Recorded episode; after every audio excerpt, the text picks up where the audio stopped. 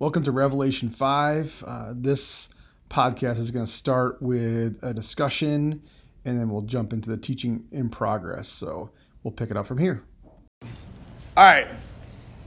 What do you got? Well, oh, sorry. Was somebody speaking? No. I thought Jake was about to stand Oh, up I, and speak. I was brushing a cookie. Go ahead. No, I was Kick just- us off. No, I was just saying, like, again, because Crystal and I had a sidebar, but for those that didn't hear, I just like how much, like, worship music comes from Revelation.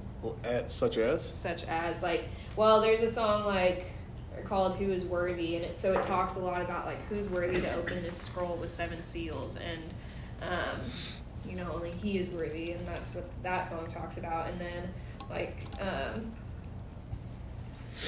talking about like the lion of the tribe of Judah. We have that song, like the lion, Lion and the or Lamb. lion and the lamb. Like it says, like the lion of Judah, and it talks well. And then, I mean, it goes, and this doesn't necessarily come into worship, but it just talks about like the imagery of a lamb that was slain, and that re- that very clearly represents Jesus, who is considered both the lion and the lamb. Okay. He was slain. All right. So you got us kicked off. Ye- Um, sure. We're gonna we're gonna back we're gonna back it up a little bit because I want to I want to set this thing up. So first, right at the bat, then I saw on the right hand of him who sat on the throne. What do we we talked about right right hands in the past last couple weeks as you guys were here. Remember the significance whenever it talks about God's right hand. Feel free to be wrong. Power, right? Yeah, that's the power hand. The hand that held the seven stars. Yeah, whenever you hear about God is doing something with his right hand, that means it's power and authority. I don't know what God has against left handed people, but in the Bible, whenever it's the right hand, like if it says you will go being seated at the right hand of God, it means you're going to sit with God in authority. That's what. So the authority hand of God is the one that has a scroll. Let's talk about scrolls for a minute. So scrolls are obviously they didn't have bound books yet.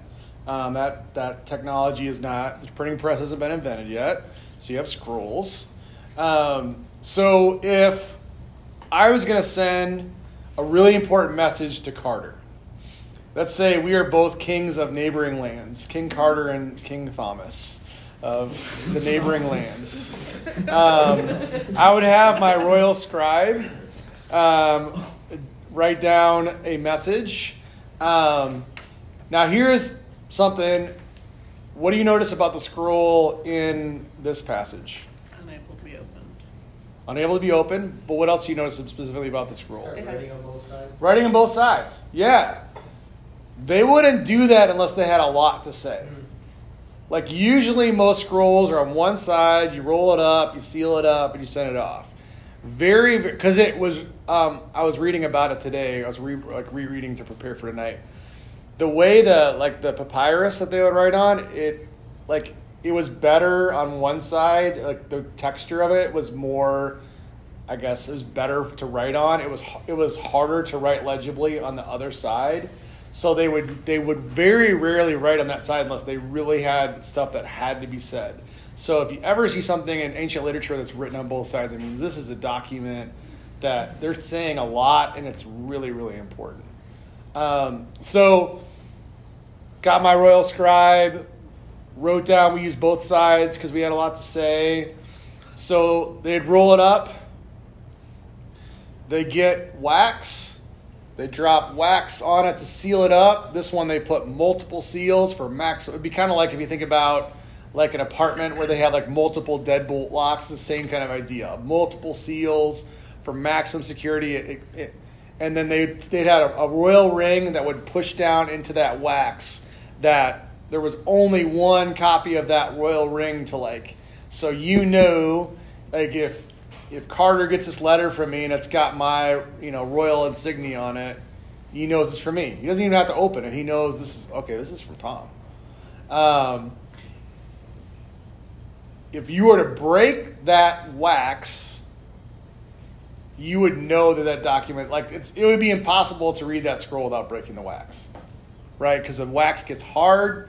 Uh, as, there's multiple of them, and so so that this would be something of utmost importance.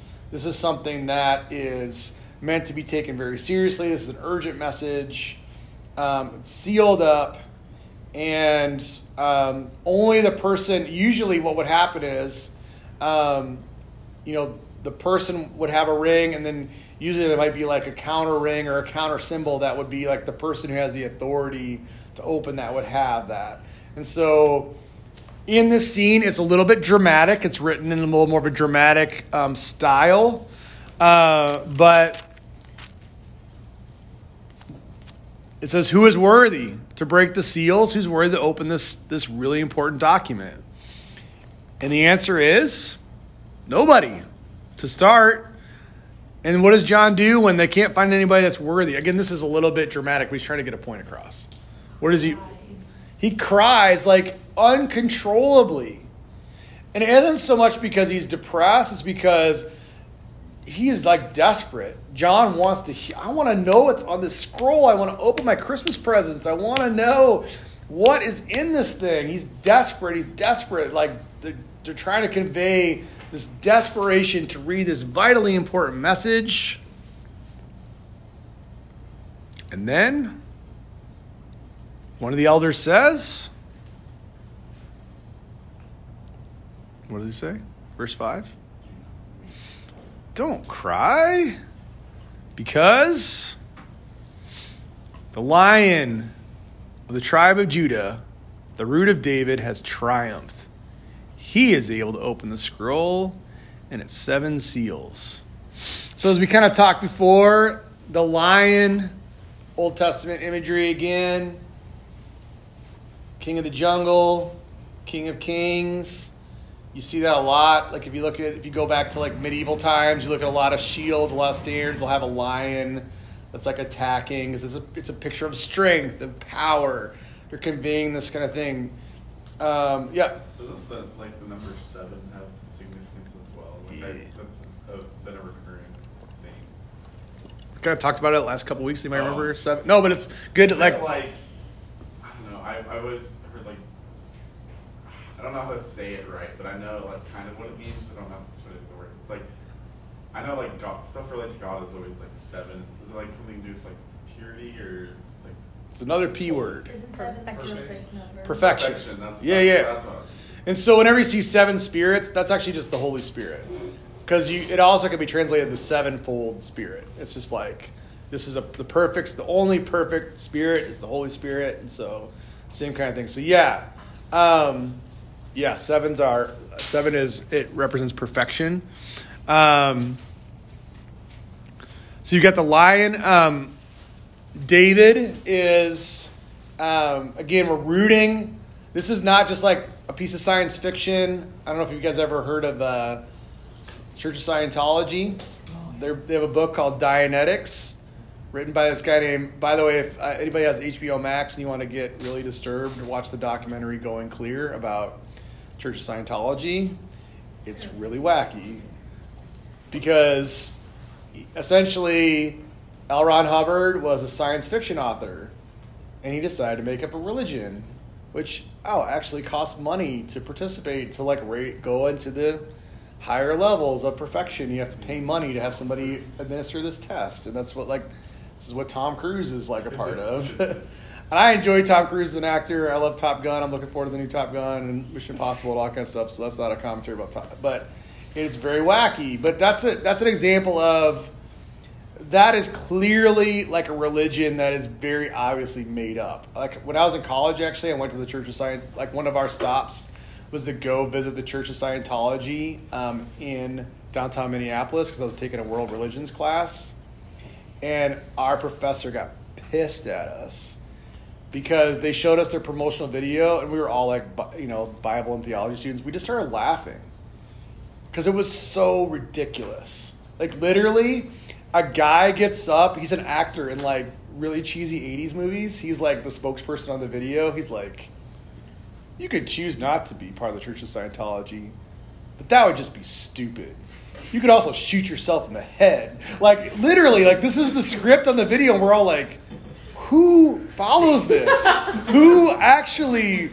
But people do. Tom Cruise. Like, watch Going Clear. Like, people like give their lives to science fiction, and so this is very intentionally saying, even though we're giving you like these very fantastical images, and we're giving you on this like very you know crazy scope.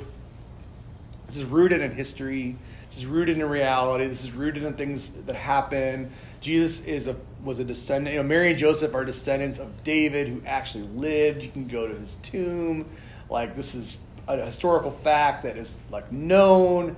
So all this always rooted in something that actually happened. We're not talking about space aliens that came to like this is Church of Scientology. Little Imagine, tiny spacey. like, imagine like you're part of the thing, and like you're not even allowed to like entirely figure out. Like they don't tell you exactly like the whole story Yeah. of Scientology. You have to like level up Right. a bunch of times, so, and then, then they tell you, and you're not allowed to share it with anybody who is like Uh-huh. an underling. I think that's insane. And It's Right. really bizarre. Right, right, right. So, so all of these things, but you've got, as we were talking about earlier, this contradiction. Which, if you've grown up in the church, we've just kind of accepted it. But you got to think about how crazy this is. So you have a lion. This is ferocious, king of the jungle, picture of strength, picture of power, picture of like you are afraid of the lion. The lion is clearly in charge of the other animals. Then you have a lamb. A lamb is typically a picture of like you know calm and serene and not a lot of power. And you know lamb requires somebody to take care of them and lambs are cuddly. Um, and lambs are sacrificed. Lambs are killed. Lambs are slaughtered. I mean literally the high priest would walk up behind a lamb and slit its throat and pour out its blood. And so you could see which by the way we look at that and go like wow that's really messed up that they did that right? Does that seem messed up to anybody that like they just slaughter animals? But you know why they did that?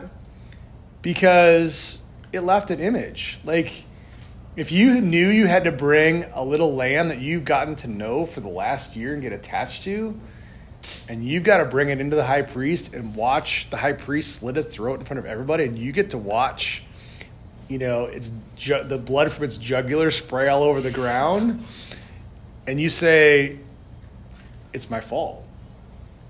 Like that lamb would still be alive if i didn't sin.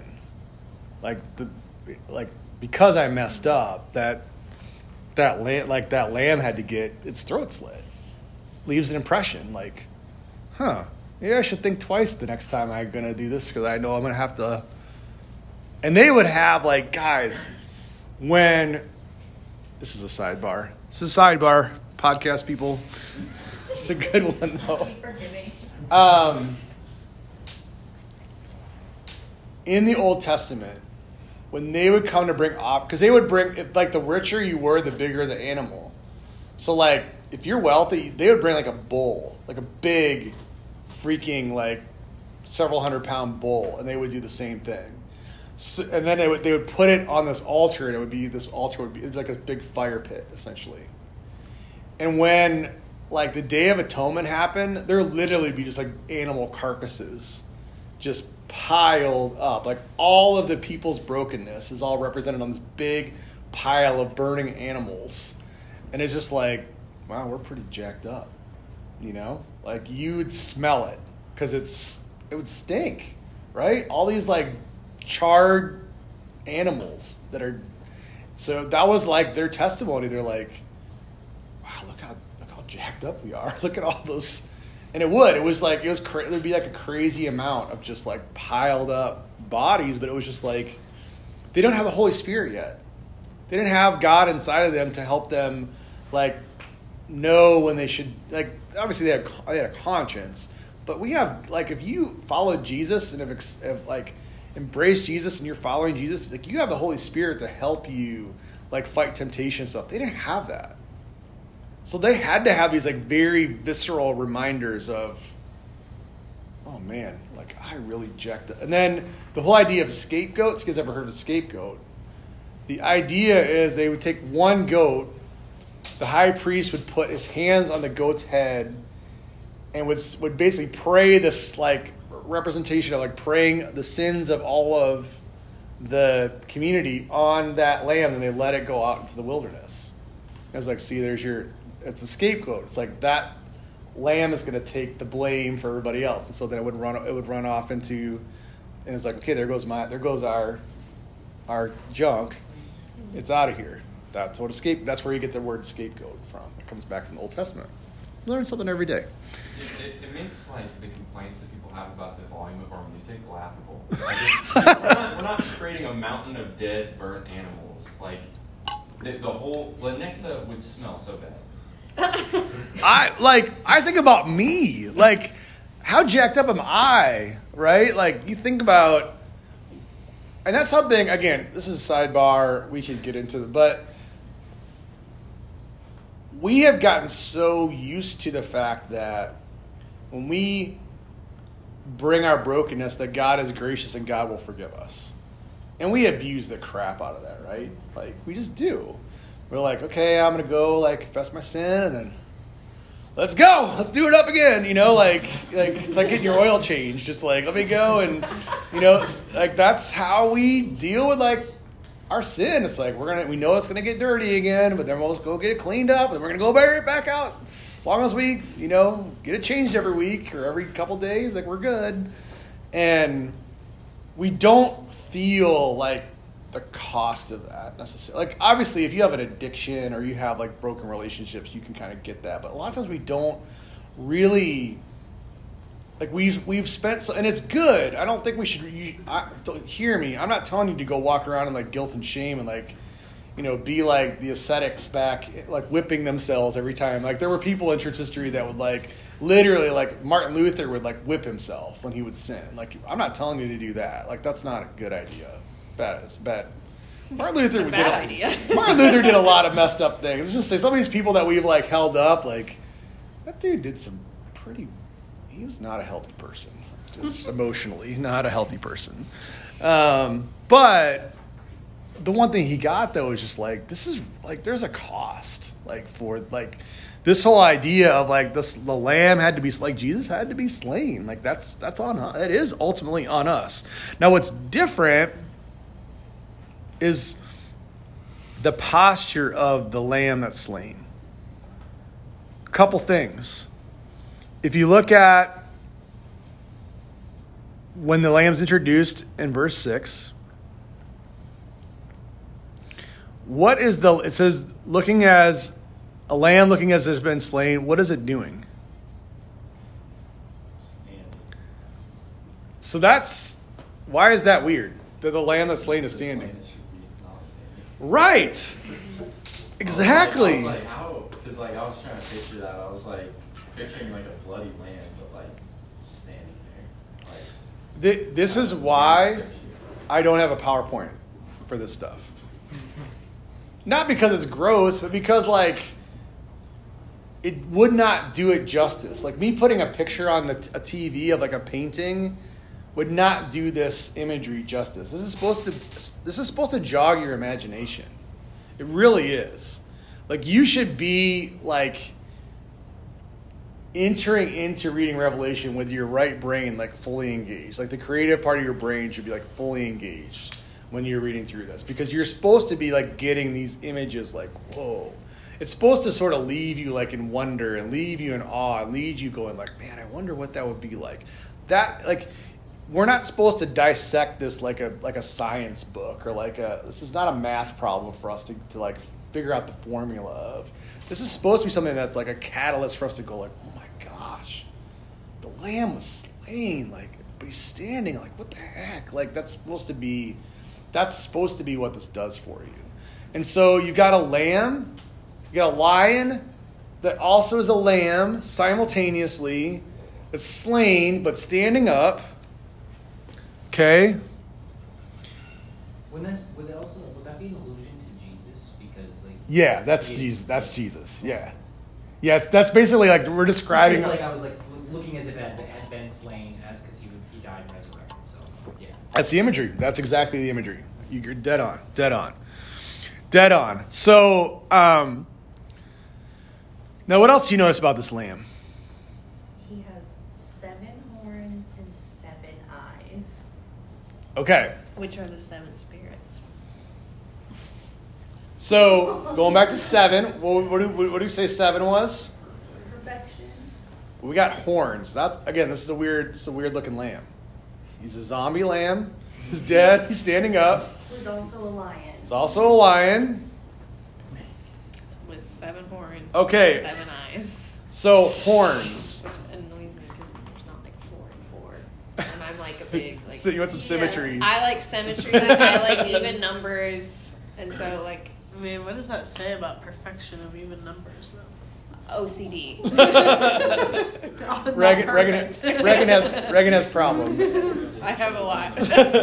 okay, so the horn imagery comes from the Old Testament. Surprise, surprise. Book of Daniel.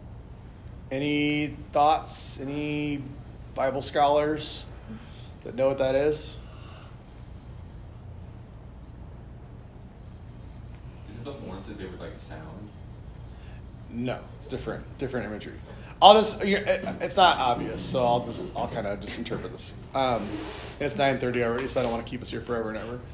So anytime you see a horn or something with horns in apocalyptic literature, which is what this is, it's power, and it's political power. And so seven horns is perfect power. Jesus is the King of Kings. He reigns over all of the other Caesars and everybody else that wants your authority, presidents, and all this kind of stuff. Um, those lamb has perfect power, perfect authority. Seven eyes, again, we kind of talked about this all seeing, all knowing, all perceiving, sees even within our hearts, within our lives. Um, by the way, this hor- this is not the last time you're going to see an animal with horns. We're going to get into that over the next few weeks. You're going to see some beasts and some dragons and all sorts of stuff that also have horns. And you're always going to see a. It's all whenever you see. This is the first appearance of, a, of an. This is the this is the the real one. The real authority has the seven horns. Everything else that you see that has a horn is counterfeit. It is some kind of an authority pretending and wanting to have the authority of Jesus, and it's not. And people are giving their allegiances to this person or this thing, and it's it's it's, it's false. It's, it's not. It's a counterfeit. Um. Okay, this is cool. So then we get to um, the lamb takes the scroll. 24 living creatures, 24 elders fell down before the lamb. Each one had a harp, and they were holding golden bowls full of incense, which are the prayers of God's people. So if you're ever wondering, what happens to all those prayers that I pray because it doesn't seem like anything happens?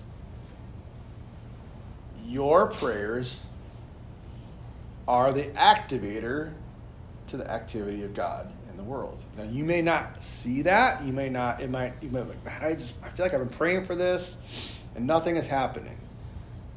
I want to just guarantee you something is happening. Now, it might not be what you want to happen or the way or in the time that you want it to happen, but there's this, again, the question at hand for these people who are reading this for the first time is why is this happening to us?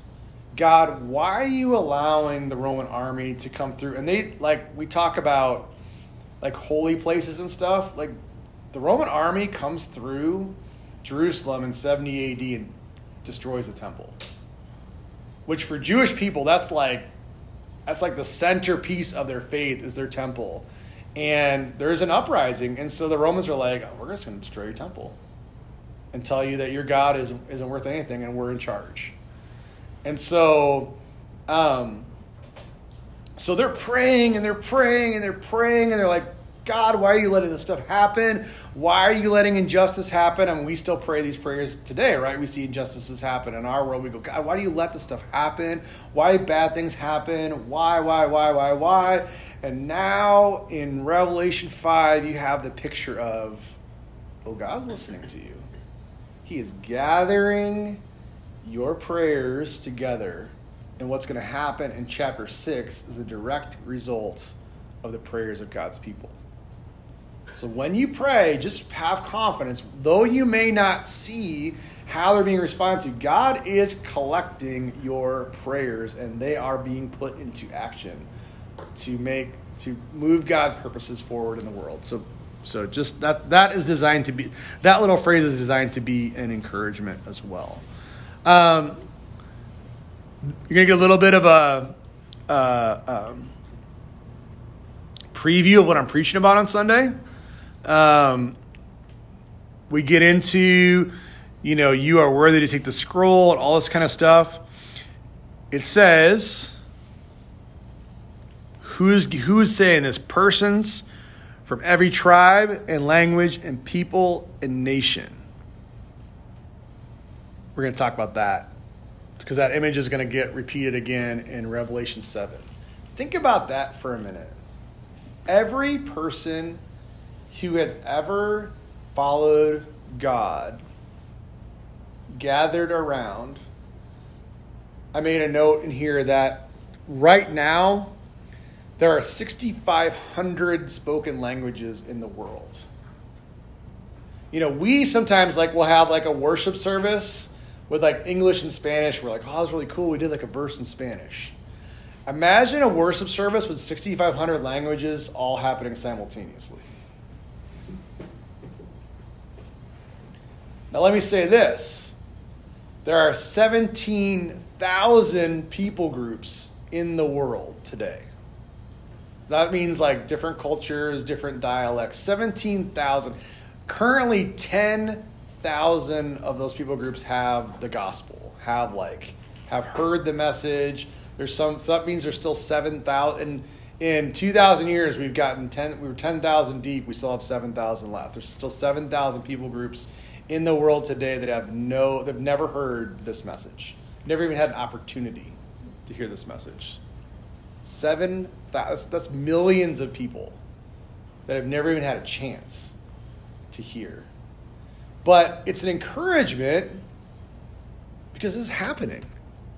So at some point, it's going to happen. And, you know, I would actually say, you know, I, I know people will say, like, man, I just hope Jesus comes back because this, this really sucks. Or, like, I'm going through a really hard time. I just want Jesus to come back. I think there is a case to be made that Jesus isn't coming back until all 17, until there is a gospel movement in all 17,000 people groups. So if you want Jesus to come back, get cracking. Because until everybody's got a shot to hear, he wants every, now I'm not saying every person on planet Earth, but there will be at least a representative from every people group that inhabits the planet worshiping God. So they probably are not going to be singing your favorite worship song in in your language. Like that's probably not like I know sometimes like we and I'm gonna preach about this on Sunday, but like I think sometimes when we th- picture heaven, we picture like the people that we know and our family members who have passed away, and it, like we were all singing like my favorite song. Like there's gonna be instruments you've never even seen before, like being played in in this thing, and like it's gonna be crazy. And matter of fact, it talks about in Revelation seven that it's a number of people that cannot be counted. And you notice, I think it's in this passage, it talks about, yeah, yeah, the 10,000 times 10,000. Do you know why it's 10,000? I didn't know this till like very recently, so if you don't know, it's completely understandable. You want to take a guess why it's 10,000? Well, I know there's that song, 10,000 Ten Reasons. Yes. This was written about Chris Tomlin. This, this passage. Someday, Chris Tomlin's gonna write a song, and we're gonna, write This about is it. For, this is for you, This Chris. is from a boy, Chris. What a weird This this, name. this far off land. Which think about it actually, like when this was being written, like my ancestors were savages. Like my ancestors were the barbarians. My ancestors were worshiping rocks in Europe. Like they were like, you know, think about who like like if my our ancestors were German and English. They were like the like the Visigoths, and they were doing like awful, awful things to people until they followed Jesus. Like when in the first century, like the people living in ancient Germany and ancient you know England were doing some crazy stuff. They were not following Jesus. So like the fact that I'm sitting here and I'm guessing a lot of you are sitting here is because like somebody was encouraged by this. Because when this was written, you could count. You could count how many. I mean, it wasn't that big. There was a few thousand people scattered around the Mediterranean Sea, these different cities. So imagine how that would have felt to them to be like, hey, what you are doing right now is going to result in 10,000 times 10,000 times 10,000. Does anybody want to guess the 10,000? It's not a Chris Tom reference. limitation of. Yeah, 10,000 was the biggest number that they had in ancient Greek. So basically, that's the way they're like, we don't, like, there isn't a number bigger than 10,000 in ancient Greek because they didn't need it. So if you want to talk, if you want to talk about a number bigger than that, you just say, well, we're going to times it by 10,000. That'd be how. So what John's communicating is like, this is like the biggest number you've ever thought of and you could ever think of of people. That's that's where that that is. And so imagine being like the 11 disciples, 11 people saying what you do is going to result in a in people from every tribe, tongue and nation around the world that is in a crowd of people that you can't even count. Like how would you feel if you were one of those original 11 hearing this? Like we have how many people do we have now? 1 2 3 4 5 6 7 8 9 10 11. We have 12. We have more than 11. Imagine if you got a word from God, like the, the ceiling ripped open, and like, oh, the Holy Spirit comes through and says, You guys are going to start a movement that leads to people from all, every people group of the entire planet, culminating in a, in a number of people that can't be counted. Like, how would that feel? overwhelming. like I think it's very like empowering, but I think if I was told that, it would be like Yeah, forget that courage we talked about at the beginning. Like- It's gone. But it means you're successful, though, right? Yeah, it, I mean it means you're successful, but like I think like even today, no like with how many people are on Earth, it's still hard to believe that like you could possibly be contributing to that. But the fact that we're even having this conversation in North America, I mean, North America wasn't even thought of by, they didn't even know, like, these folks didn't even know North, I mean, Jesus knew, but John didn't know North America was a place. No idea. So to think like there's to be these light skinned people in North America 2,000 years from now reading this book, yeah, we, he's, that'll blow his mind. But yeah, here we are because we're part of this multitude, because of the faithfulness of people. These small groups of people, like the, they were faithful, and this is the result. Like it's it's guys, it's amazing. It's amazing. Um, and then the last thing it talks about reigning with God.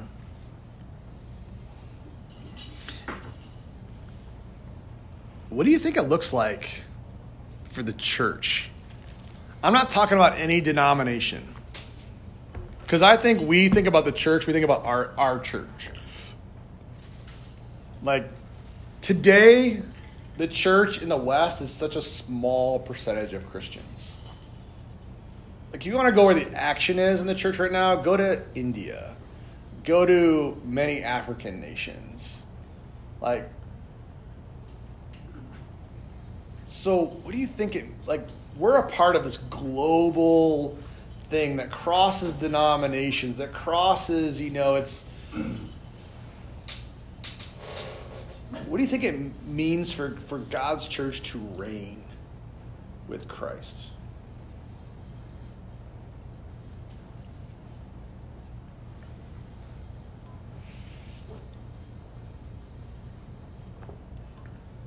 What do you think that looks like?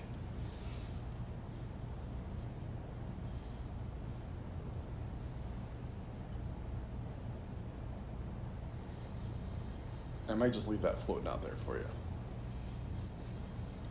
I don't know. I feel like for me, I see it both as like the two spellings of R E I G N, but then also R A I N. Mm-hmm. Okay. Of like, because I just see like the imagery of it just coming down and flooding the earth of like His glory and His grace and going to all like we've been talking about all tribes, nations, tongues. Well, and what that really, I mean, here's what it doesn't look like. It doesn't look like the Crusades, where literally knights are being, like, go out and kill people in the name of Jesus and conquer these lands with military force.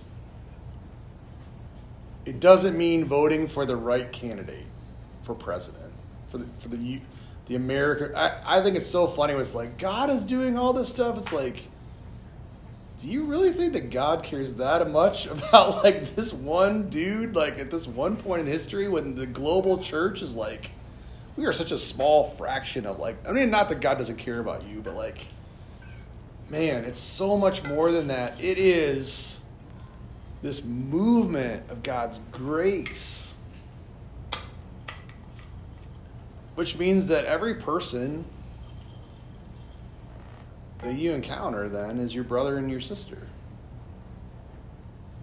So like as a pastor, I'm not this is, I'm not attempting to be political. I'm just making this this is this little comment.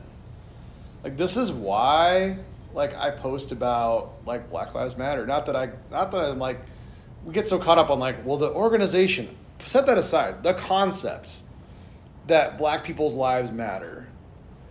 It's because like if somebody came to my office, like if if if Sydney came to my office and told me, "Man, I keep getting pulled over all the time for no reason," I wouldn't be like, "No, they don't."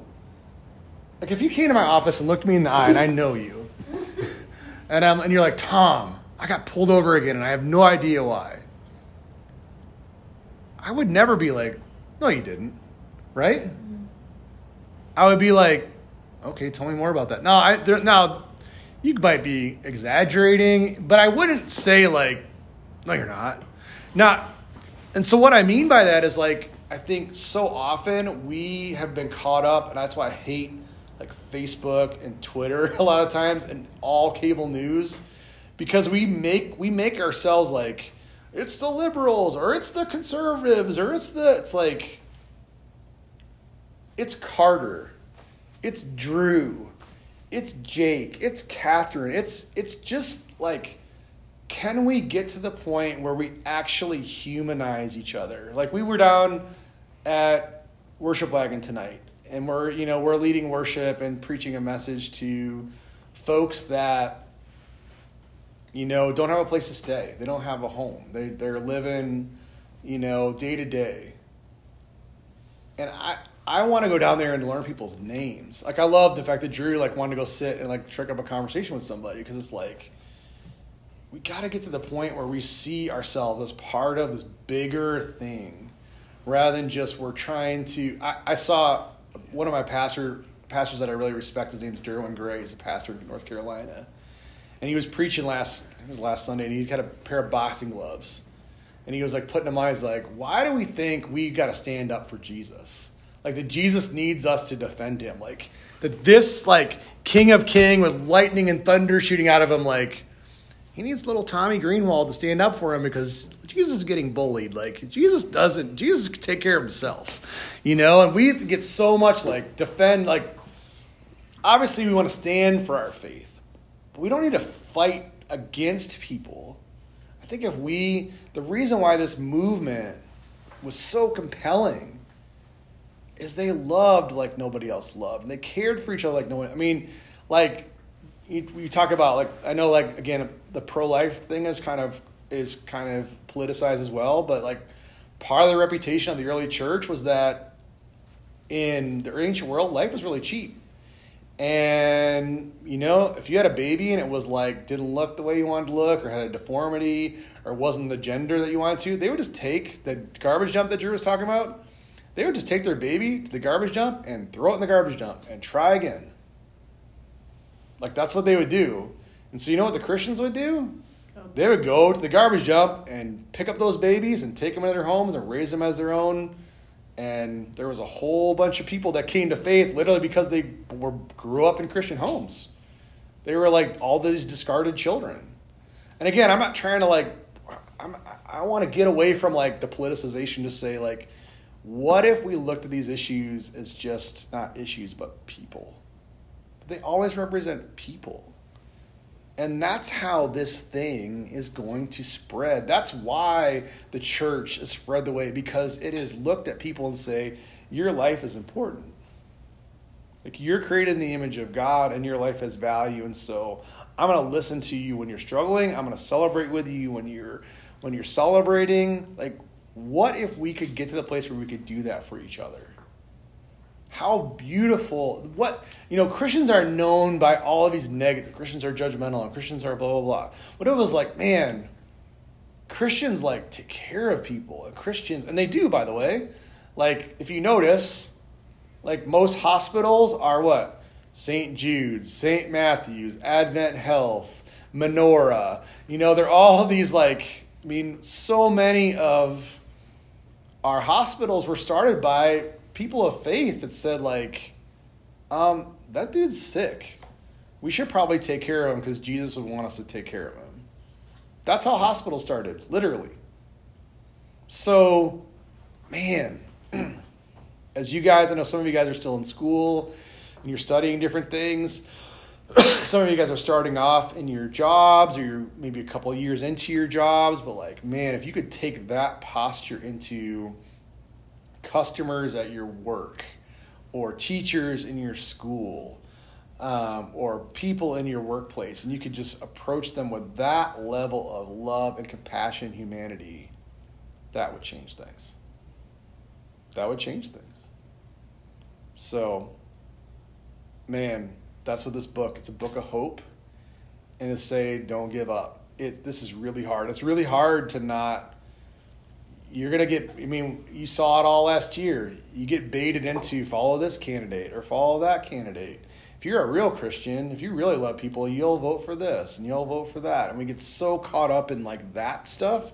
Not that it, voting doesn't matter, but Joe Biden is not going to save the world. Donald Trump's not going to save the world. Barack Obama didn't save the world. Ronald Reagan didn't save the world. And on and on and on. Like, they are not Jesus. Only Jesus is Jesus. I know that sounds pretty elementary. And so that's who we've got to give our loyalty to first. We have to. And if we do that, it's going to be beautiful. It's going to get difficult. It's going to be awkward and uncomfortable. But man, like this gets this is why I get like guys, I've had a long day. I got tons of stuff to do this week. There is no place that I'd rather be than talking about this with you because this is so beautiful. And if you can just capture this, oh my gosh, like it it's beautiful. And you are just as capable as John and Peter and Paul and all of those people. You are just as capable. Because the same Holy Spirit that dwells in them dwells in you if you're following Jesus.